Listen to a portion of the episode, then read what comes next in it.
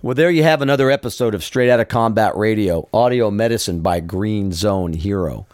Today's guest, it's about as real as they get. She's authentic, she is emotional, and she is on a serious mission of advocacy for those who are suffering from post traumatic stress, high anxiety, depression, and other emotional issues stemming from things like that. She's a mother, she's a military spouse, and she's also a retired United States Army officer, combat veteran. And I'm humbled and I was humbled and, and, and honored to have her on the show. And I really appreciate you for listening as well. Thank you. Your steely eyed killer shadow in the night. You were born to fight. My name is John Krotek, and I want to welcome you to Straight Outta Combat Radio, audio medicine by Green Zone Hero. We're here to honor the wisdom of America's most valuable asset, for combat veterans. We're authentic, we're empowering, we're American. Save us all before they burn it down. Our guest for this episode of Straight Outta Combat Radio is retired Army combat veteran, military spouse, and mother Annette Wittenberger. Annette is a serious mental health advocate. She's also the founder and CEO of a wild ride called Life and the Veteran Story Project, which we will hear more about. By sharing her story and those of others dealing with post traumatic stress, anxiety, and depression, Annette believes she can put a serious dent in reducing mental health stigma and suicide. And I know she's on the cutting edge. She's got her own very interesting story that many of you will be able to relate to. But I just got to say, I'm super excited to have met her through LinkedIn, but particularly here on Straight Outta Combat Radio. Just good morning and welcome, Annette, to the show. Hi, thank you so much for having me. I'm very excited to be here. Well, great. You know, humbled and honored. And let's just jump right to it. I know you've got a lot of good things cooking. I know your story touches the heart of me, and and I know if it does that, it's going to touch the heart of millions of people out there. But tell us a little bit about the Wittenberger household, or maybe your maiden name. I'm not sure, but tell us about your household and and and you know who your mentors were and, and how you grew up. Well, let's see. I grew, I was raised in California. My mom raised my brother and I uh, by herself, really, as she was trying to get her bachelor's degree. So she was working and trying to get her degree. And so we we had a strong role model. She's very strict with us, and so anything we did uh, that we didn't think she knew, she knew. so that's that's how I grew, I grew up with that. I when I was and I went to an all girl Catholic high school. Actually, she had seen just some things, you know, that kids do and what they went through and how they grew up. And she's like, nope, you need to be in a strict environment. And I did that from seventh to 12th grade. And I had a friend who enlisted and I was like, wow, I was taken back. I was so, I don't know, just, it was just amazing to me. And although I was not ready at 17, I had a recruiter at my house and I was sitting there and I was about to sign the paperwork and I was like, yeah, maybe not. So I wasn't ready, but I, you know, I went to junior, I went to a community college. Um, I fast tracked through that. And when I was looking for universities, I specifically wanted one that offered the ROTC program because I started to learn more about it. And I figured, okay, let me, let me try it out. I'll do the three years. I've you know, I'll do the training and then I met my husband my senior year and I decided, okay, well, let me, let me do this. I got uh, commissioned as a chemical officer. I, um, with the branch detail of military intelligence. Um, so my whole three years actually ended to be over 17. So I just, I just, uh, took it one year at a time because I really wasn't sure what I wanted to do with my life. And when I was a first lieutenant, I was pregnant with my daughter, and the time came for me to decide: Am I going to stay chemical or do I want to go MI? And I, I declined MI because I was in Germany and she was young, and or I'm, I'm sorry, she she was she was already born. I didn't want to leave her uh, and go back to the states and do the training, so I stayed chemical, and I and you know I there's I know there's a lot of stereotypes about it. We get made fun of because there's not a lot going on with that. But um, I learned a lot. I was given many opportunities to work in different areas in the army. You know, I, I learned about personnel, I learned about training and deployments and equipment, and I held various positions. Company commander was one of my favorites. Battalion XO was amazing. So I I was given a lot of opportunities by my leaders and I learned from my peers and soldiers and COs. It was, it was insane. I learned so much that, you know, it changed me because I was this shy girl growing up who tried to please people, but then I ended up being tougher and more self-aware and as I became a mother, I that's what we taught our kids. That's what we still try to teach them. And so hopefully I'm doing a good job being a parent. But well, um, let me ask you this. Let me ask you this, Annette. Did you have any military history in your background with family members, or th- was that in your background? You know, I, I wasn't raised around any, but I did find out later on in life that I had a grandfather, my dad's dad. He served um, in Peru. I didn't know him though because he passed away when my dad was 11. Uh, I also had an uncle on my dad's my dad's sister's husband. He served with the Big Red One, and I didn't know that till maybe 10, 15 years ago. You know, I, I wasn't raised around it, and I, I really didn't know. So it was even made it more of a just a life changing experience for me knowing that I had that in, in my background. But you know, I, I unfortunately was I just I just respected them even more. But I, I wasn't raised around it, so I was really the only one that joined. And as a female, my father was not. He did not approve of that. Um, well, you know, it, made- well, it's, it's kind of funny because, you know, you mentioned chemical. My MOS was chemical. I was an NCO and, and yeah, people did make fun of us, but I, you know, MOPP level four was not much fun. And, no. you know, all those decon missions and all that was, you know, was there, was there any one thing in particular though in your training when you were going through officers training? Was there any one thing that, any instance, any example that pointed out to where you went like, holy cow, this is serious and and this is America. Was there anything like that that happened to you in your training? You know, uh, when we we did go through live nerve agent training and we had somebody pulled out because they accidentally touched their face whatever and I was like, "Oh my gosh, this is they're not playing around." Uh, cause you know, when you go through a training, you're like, yeah, yeah, well, just, just going through it, motion. But no, that, that was kind of, that was eye opening because I, I knew that if this was happening in real life, that could have killed her. That that was an eye opener. But I think the the biggest thing for me were the deployments. That right there, just all the training, the mindset, everything that it made sense so, once I was overseas. So what was your first deployment? What was that all about? I went to Iraq as a company commander. Um, I had two young, they were three and five then.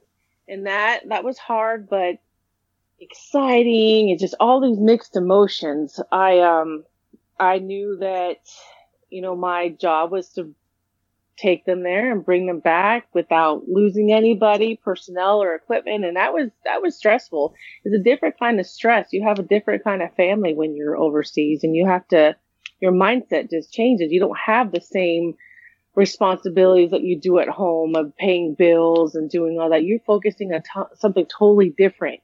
And that, that was, that what was, year uh, was that? What year was your first deployment? 2005, 2006. So you were right in the thick of it. Wasn't that the, there were some interesting things going on in Iraq then. There was. Fortunately, we were our mission was different and so we weren't out there like some other units were uh, so we we focus on on on other things but um it could have been worse.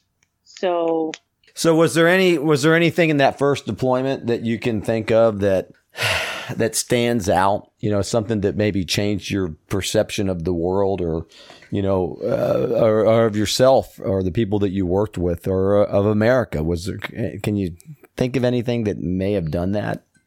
The things that we take for granted, I think that's since it was my first time over there without having running water every day or um, you know, going on convoys and stuff like that, you see you see different things that make you appreciate what you have more. Because you know, we've had people that complained, or you're going to find something to complain about, but we had to take showers with bottled water. It, you know, there's little things like that that are like, wow, I really need to not complain about what I have at home. Because right now we're burning water, or not, we're we're heating water, or we're using bottled water to take a shower and we have somewhere, you know, we were living in a, in a, um, uh, I can't even think right now. We were in Hardstead, so we weren't even in tents. So we really, we were living in luxury compared to the other soldiers that had to live out of tents. So it was little things like that that was that made me appreciate what I had.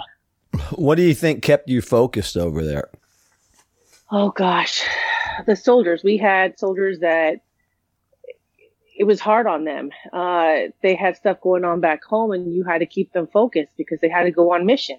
So you had to make sure that they were mentally able to be there and focus on what they needed to do. That's hard. That's hard to tell somebody you can't really think about home. You need to think about what you're doing here because they were, you know, they're young. They're newly married and new kids and that kind of thing right there kind of hits hits you right in the heart because you got to change their focus. Even you as the leader, and the you know, you know, you had things going on back home too. You had you know a husband and a child, and um, so you had to not only talk the talk but walk the walk too. And so I'm sure it was tough on you as well. Yes, yes, because my husband deployed six months after I did, so my kids were without both parents for a uh, six month period. And who watched was, your kids while that took place? See, those are things that we don't even think about as, you know, as now that we're civilians, but, you know, people that have children who are in the army that get deployed, you know, what happens to their kids? How did that go I, down? Yeah, I was, I was so lucky. My mom left California and moved to Texas just to help with the kids. She got a house.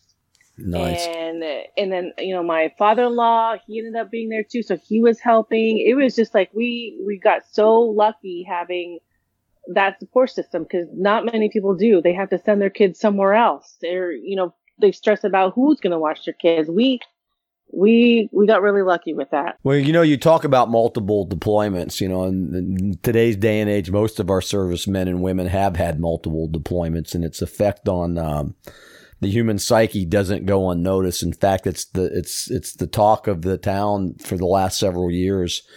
You know, with post traumatic stress and and uh, all the things that surround that, and you know, military sexual trauma and you know things that that really do affect people at uh, serious emotional levels. How many deployments did you have, Annette? I had two. My second was was my second one was to Afghanistan. So, and how how was that one? Uh, did you have any effects from the first one, or or did you not have time to think about it? I mean, I did. When you come back home and reintegration, that's um, that was a lot more stressful than I thought. You can't just come home and jump right back into things, and a lot of people don't understand that. You know, my mom was like, "Okay, you this is what you got to do with the kids," and I'm like, "Wait, wait, wait, slow down. I just got back and I need to decompress. yeah. but she didn't understand that. So that was hard to explain because she's like, well, I did it for the past year. Well, I, you know, I know, but it was just so hard to explain. Um, so that, that was rough. But, but the second one, uh, that's where we lost a lot of soldiers and I was right in the middle of it and seeing, you know, the, the, the job that I had, uh, I was able to see more of that, and it just uh, that one that one was the hardest. Um, and what did you see? What was the main differences between Iraq and Afghanistan? What did you? Uh, the the mission that my unit had was a lot different, and they were in the thick of it. They were out there on uh, on foot doing convoys and the, the, places that they lived, we had soldiers spread out all over the place, and I was able to go out and see that, and, that was rough too because I wasn't able to see that much on my first deployment. The second deployment, I was able to see it. They were living in the mountains, and they were within sniper range, and just just stuff like that was like, holy crap, this is real. This is like I, I don't know. I never, I never got to see that, you know, and then just going on, um, flying out to the different areas and, and just seeing what they were doing. It just, it hits you. It hits you really hard. And then uh, when you, when we lost soldiers and all the procedures we had to go through, that just, it just happened so fast. And it was just so, it just, that, it was just rough. It was really, really rough. And it, I have um, my friends are now they those were their soldiers, and every year, you know, we remember the anniversary, and it's just it's just really tough, really really tough. You know, uh, can you tell us uh, anything in particular that you might have seen in Afghanistan that again made a huge impact on you personally? I, I think one of the soldiers that I had worked with, she lost her husband there and seeing, hearing what had happened and everything that went with it, I think that that's, that really, that was the hardest thing to see. Um, you know, how she had to get notified. It just little things like that. Uh, would you do this over again? I don't know. I, I, don't know. I um I love serving. I love the sacrifices that we do because we love our country and to keep everybody safe. But this one, it was hard, and I, I don't know because it really affected me later on, years later. Um, I, that's a tough question. I don't know.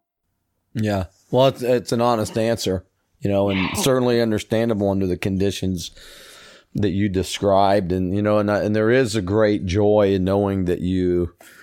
I don't know if you want to call it joy, but there is a, a, a really nice feeling knowing that you have made a commitment to defend the country and and then you don't realize what that really entails. And when you see things like you've described, you know, it makes you certainly question, you know, would I do that again? Or, you know, what, what is this all about? But yeah. so what year was that? Was that deployment, Annette? 2007, 2008. So you kind of went back to back deployments in the thick of both theaters of war, pretty much. Yes. Yeah. Yes. And so then you came, so then you transitioned back out of that one, and this time you had how many children? Still one or two, or? I both of them. I had. Yep. Okay, so then you came back again, back to the states. Was it still Texas or no? Yes, back to Texas. Tell us a little bit about that second transition. Sounds like it was a little bit tougher this time. Yes, that one was a lot tougher. Um, I actually, I don't remember. I think I wanted to do more, and for some reason, I volunteered to be the casualty assistance officer and casualty notification officer. Mm. Um, I, I volunteered to do that. I don't know why because that was really hard. well, you have to go um, tell people that their loved ones been killed in combat. Yes, and then I had to help them get through it. But that was I felt like I just I needed to do more than just sit behind a desk for some reason. And it's not that my job wasn't important when I was rear detachment because it really was, but I we needed someone to do it. I volunteered to do it because I felt like I just needed to do more. And that was hard too, but it gave me a different perspective as well. It's just so many things with deployment and doing that that just, God, it just changes you. It, it just makes you appreciate what you have really. And it's just, it's just very sad.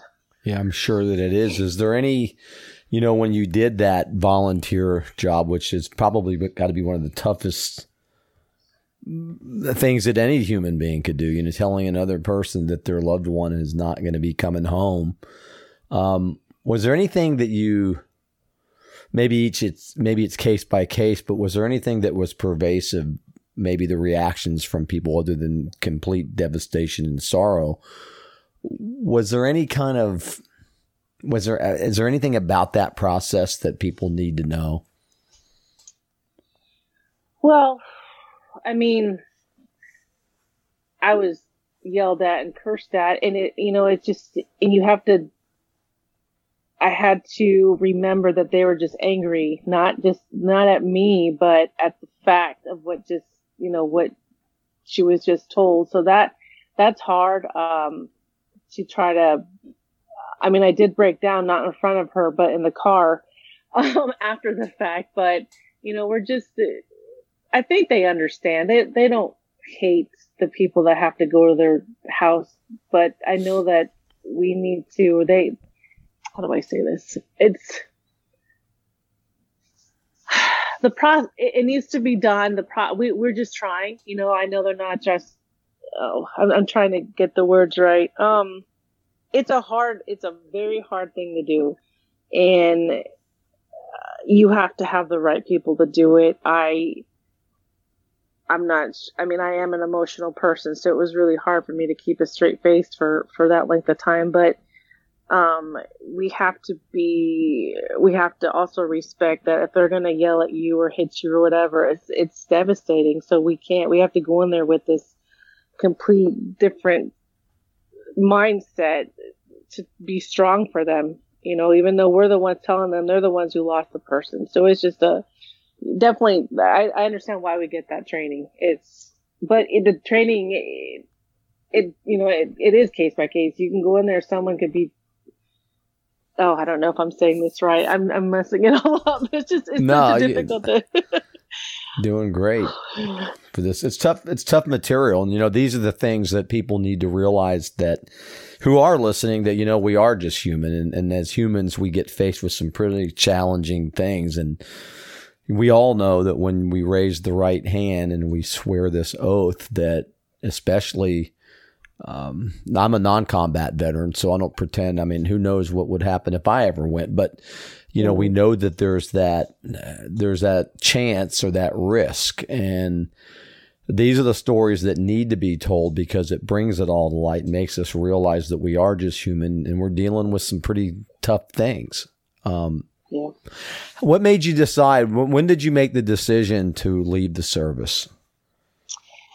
Well, uh, unfortunately, I was not selected for promotion to lieutenant colonel, and I was given the opportunity to continue service and uh, you know the reserves or the or the guard or to do early retirement. And after I contemplated I th- for like a month and talk to my family and do that, I, I, I decided to to do the retirement. So that. Otherwise, I would have still been in.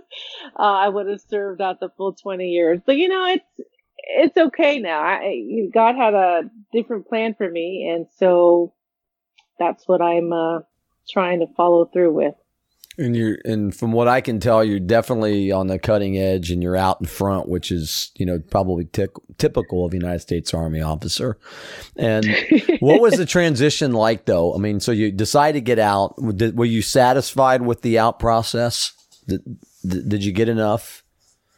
Oh, I don't think so. But you know, it, it, and I think you it has to do with mindset as well. I had a very hard time. I wasn't ready. I was mad. I was sad. I was angry. I was, I was all those things. So when I was going through the motion, it literally was just going through the motion. I, you know, they, we did that processing and they try to help you out with resume and they, you know, they don't try to drag it on too long. So it, it has to do with that. You have to be, you have to be mentally willing to accept the transition process. And I, unfortunately, I didn't. And I, I hate to admit that, but I was, I was filled with so many emotions that, you know, I just wasn't ready to do it.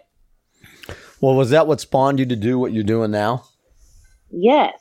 good. Well, good then. I'm sure it did. You know, it's not a trick question, but uh, a wild ride called life and the veteran story project. Tell us about those annette because they both seem really intriguing and, and very needed and instrumental in helping people survive some of the hardships that you went through i'm sure. So for me i decided to start writing as i was filled with these emotions because i did not know what else to do. I before i was supposed to retire i had a plan in my head on what I wanted to, where I wanted to work. And I was trying to lay the groundwork for that. And it didn't work that way. So I, as I was in my depressed state of mind, I started writing and I was writing for myself. I didn't want anybody to know because I was actually kind of embarrassed.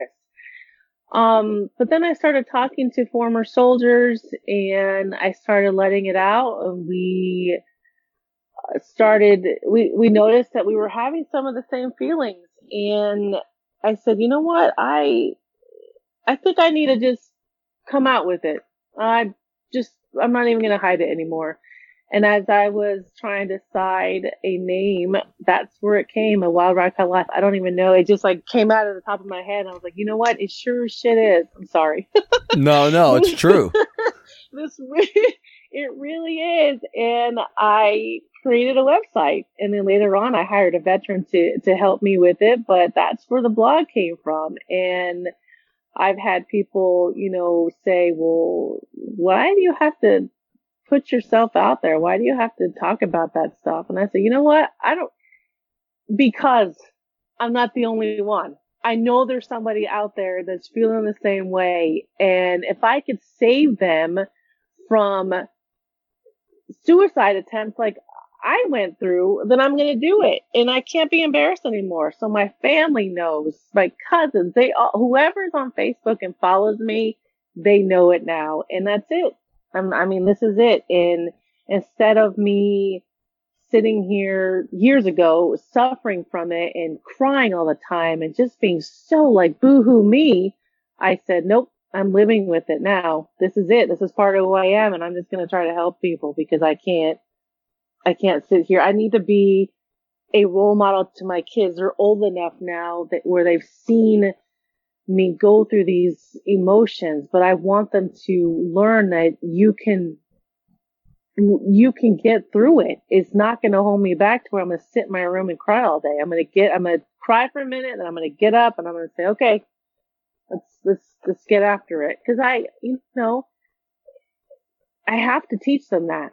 I, I can't let them think that it's wrong to feel that way it's okay to feel that way. You just got to remember to get up the next day and, and, continue. You can't let it consume you and take over. Well, well you know, so that's, you know, and that you raise a very good, you know, that your friend that asked that question, why do you want to talk about it? Well, you know, one thing that I learned was that if you don't talk about it, it gets worse.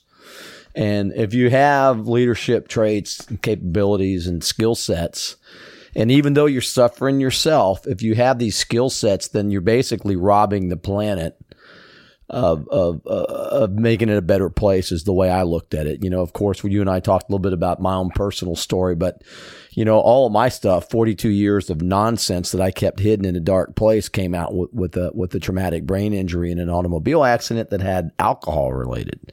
And what I learned is, is that uh, we can still have an effect and it's kind of, you know, it, it, it, it's traumatic to talk about it. It's traumatic to go through it, but it's so therapeutic when you finally do let it out. And the joy that one feels when they know that they've been able to relate to somebody that's been through similar, but to also help them is just incredible. Um, can you tell us a success story of uh, somebody that you've dealt with through one of your stories? You know, I I have a friend from high school. She um she's a re- she's retired from the police department, and uh, years ago she finally told me about her PTSD story and how she she can't really talk. It's hard for her to talk about what had happened and why she ended up retiring. And she has told me that I have saved her. And I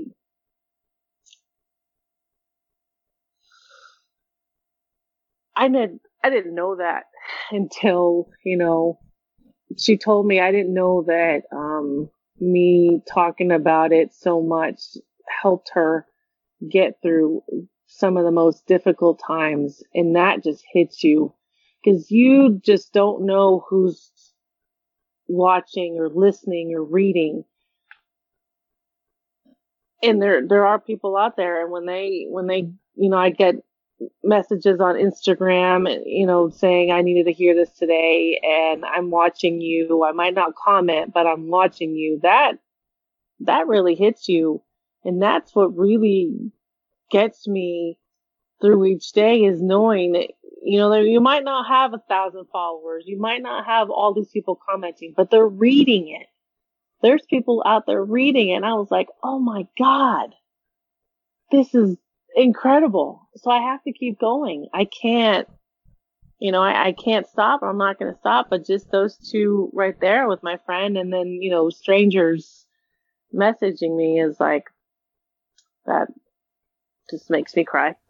well, no, I get it completely. Um, you know, some of the buzzwords that are out there these days, and you know, there's more because of the digital age, we can put out so much information, but like the word resiliency and the word gratitude, you know, we're hearing more and more about this. And I was talking to a fellow out on the West Coast who said that the, the next leadership in business are those leaders that have had the courage to, uh, to be authentic that's another one, authenticity. You know, and to come out and to not only use their skill sets through their trauma experiences, but also those other things that can that can pull it all together. So, you know, and that the emotion is really nice to see because it it makes it real and and and people can relate to emotion. And you're so freaking right.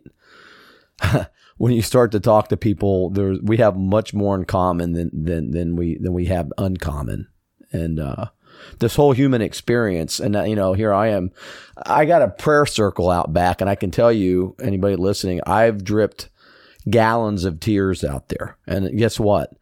I'm not shy to say so.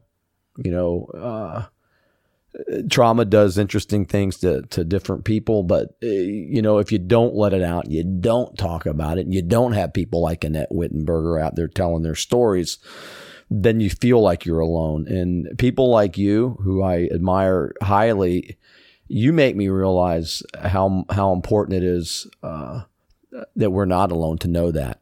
So thank you. well, thank you. you know, so yeah, I I'm I support everything that you do. Tell us about the Veteran Story Project. Tell tell tell what's so, going on there. Well, so I started that around the same time. I had uh, another friend who I served with um, that I admired incredibly. He was my peer, but he was also my mentor, really, because uh, he would just give me the no shit, Annette, you're sucking right now. Um, he would not hold anything back, and it was hard to hear, but he told me he recommended that for me because I wanted to get stories out there. I have so many friends that they want to tell their story, but they don't know how. And so I'm, I'm slowly helping them with it. It's when they're ready. And, you know, I have one friend who submitted something and I need to get that out there, but that's really for them so they can tell it either anonymously or not. And so that's what I'm doing. I'm helping them share it because there's so many things out there that we don't know about that the world doesn't know about. And, uh, that's what I'm, I'm doing. I'm helping them, helping them share their story. So that's, that's what was supposed to be the, uh, outcome with that. So that's, that's still a work in progress, but it's not going to go away. It's going to be there. So how can people support you?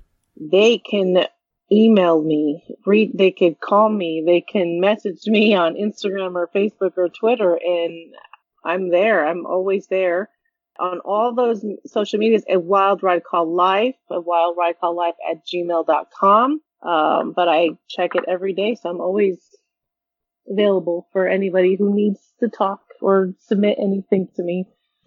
What's your website, Annette?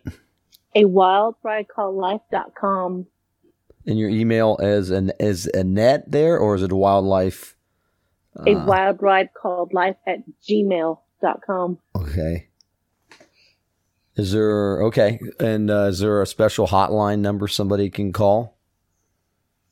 They could call 573 326 9448. Okay, so let me ask you a couple things. I'm not done with you yet. Uh, it's all good, but let me let me ask you this. You know, what does freedom mean to you? And do you think freedom is available to everybody in, in the States? Oh, it's a tough one. Freedom is being able to do stuff like this, voicing our opinions, telling our stories. It's just all about how we want to use that. Um, I think freedom has been available to everybody. Some people might abuse that by just getting a little bit crazy, but uh, I think overall we all have it. We're able to do whatever we want, really. So that's true.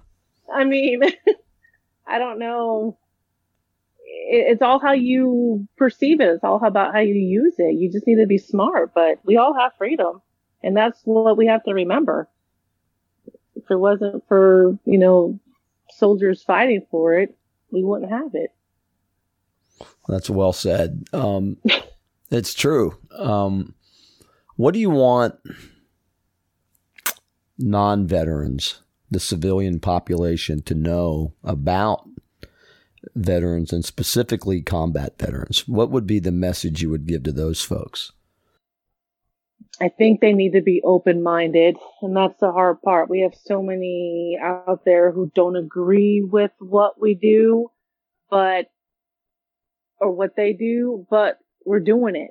And we chose to do it. And if we didn't choose to do it, we wouldn't have anybody out there. So you need to, you need to be open minded. We, uh, we go through a lot. We don't just go over there and play around. I mean, it's serious business. We're losing soldiers, losing lives. They're, you know, family members are losing it. You don't, you really don't understand uh, all the the sacrifices that are made. And so you need to, regardless if you agree with it or not, it's happening. And so you really need to be just, just appreciate it because if it wasn't for that, you wouldn't have what you have. So it, I just think it needs to be respected. If you see a little old man with his Vietnam hat on, oh my gosh, I just want to hug them because they've been through the worst of it and they're still around to tell their story, you really should learn from them. They have so much to tell, and so you need to respect that. Um, it's a hard thing because, you know, my dad didn't really agree with it, but he accepted it and he just ended up praying for our safety. And that's really what you should do. Just pray, pray for their safety. Pray that this will end one day. Just have an open mind. I love that. Pray for the, pray for their safety. So let's say I'm a transitioning combat veteran, male or female doesn't matter, and I'm in that dark place, and things look like hell, and I don't know what I'm going to do next, or if, if I even want to be here. What advice would you give to them in that? Definitely talk to somebody because trying to go through that alone is the worst feeling because I did that. I kept it myself. I didn't want to tell anybody. I thought my life was over. But once I started talking about it, it just, I knew that I had so much more to live for. It's hard to find your, your niche once you're out because you spent so much time. It was like the army was your life but you have something. I was talking to, uh, I'm a mentor on Veterati and I was talking to a, a transitioning soldier and he just did not know what he wanted to do. And we started talking about his passions and what he likes and his interests. And he found something. He found what he wanted to do. Now he's going to work towards it. And that's exactly what we all need to do is we need to talk about it and look within ourselves. There is something in us and we are here to continue our story and our purpose. So if you feel like you're lost, I, I totally get it, but you talking to somebody to find your drive, that's what's going to help you because you're not alone and you're going to make it. I, I promise you're going to make it because I made it. I didn't think I was going to make it. That's definitely some great advice. Um, if you were going to leave behind a legacy, what would it be, and what would you want people to know, your kids as well, about Annette Wittenberger?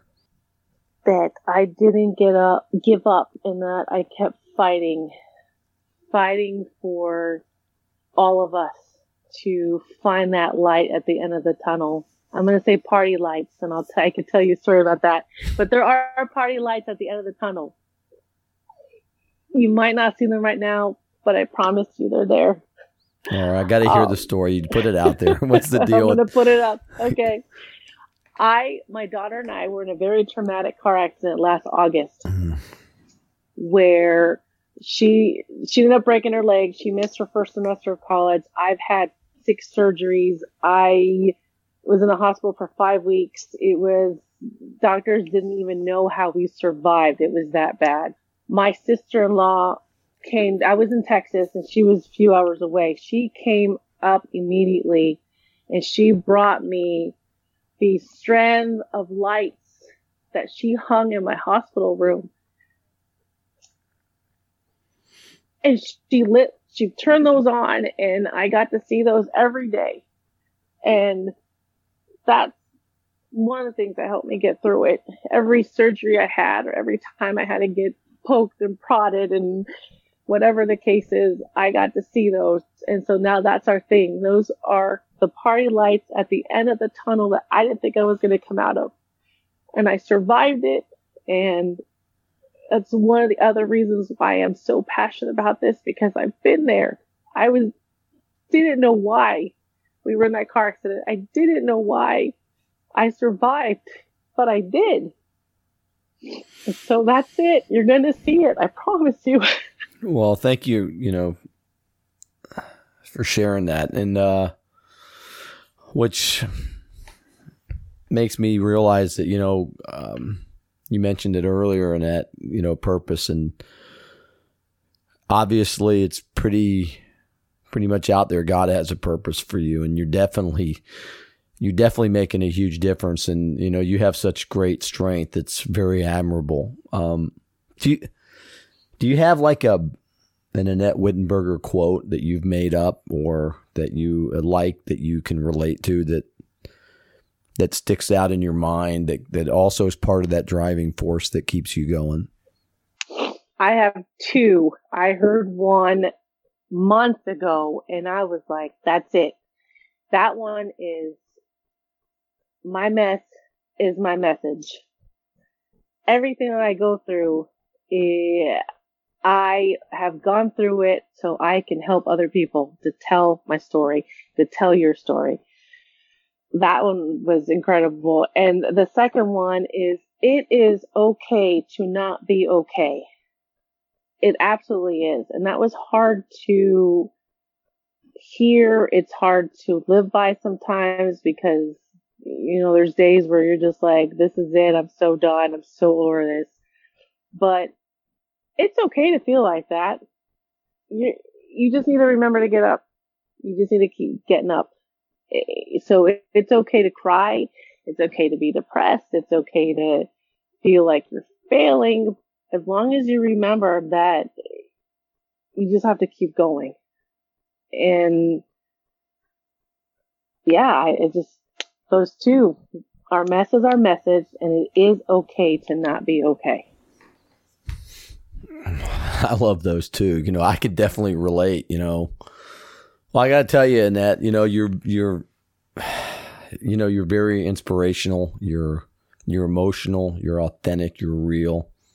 You're strong, you're courageous and you're helping people people that we don't even know that are like you said they're out there listening and all I can say is I haven't met you in purpose on uh, you know in person, but I've had a couple of conversations and I just I feel you, and I'm I'm just very humbled to have you here on the show, and I'm certainly glad, just as your family is and all your friends and family, that you did survive the accident. And I know it wasn't easy, but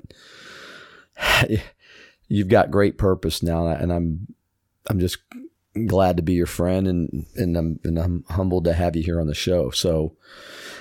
Thank is there anything that you're welcome and, and I mean that and is there anything else you'd like the listeners to know or uh, anything that we didn't catch that you think needs to be known? I mean, I I know it's easier said than done because I've I've felt that way before, but I just want to make sure that people know that all those things that you're feeling, it's okay. Um, but don't ever be afraid to reach out to somebody. And I think that's the hard part is there's that, that stigma. If you say something, then you're weak, or if you cry, then you're a baby, or, you know, all those little things. It's not, who cares what they think?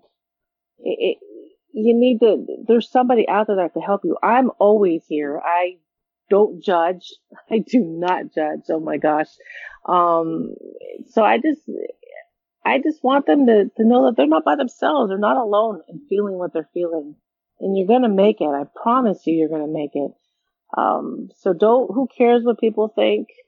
Uh, who cares what they feel? As long as you know that you have somebody to talk to all the time. If you don't want to call the crisis text line, if you don't want to call the suicide hotline, there's always somebody else. And uh, I know that I'm here no matter what. So I just don't want anyone to feel alone anymore. Well, thank you. Um, gosh, thank you, Annette Wittenberger. Uh, we wish you continued success with the wild ride called life and the Veteran Story Project. And I, uh, you got me motivated again. You know, I, I have called that suicide hotline. Uh, wasn't easy. And, mm-hmm. uh, I'm glad that I did because now I get to meet interesting combat veterans like you that make me realize that was a uh, that was a good move. And just uh, look forward to building the relationship. And if there's anything that we can do to help you on your endeavors don't feel uh, and i know you I, be careful what you wish for john right? But you know um, you know reach out to us as well. We we've got your back and uh, i just appreciate your time Annette and i, I look forward to the future. Um, this relationship and and helping people. Thank you so much. I absolutely appreciate this. You're certainly welcome. We'll be seeing you. You know it. Yes. God bless. Thank you. Before they burn it down. Thank you for listening to another episode of Straight Outta Combat Radio, audio medicine from Green Zone Hero. If you liked what you heard, then tell others about us. Like us and download us. And please remember, freedom is not free, and combat veterans are vital assets. They're not broken.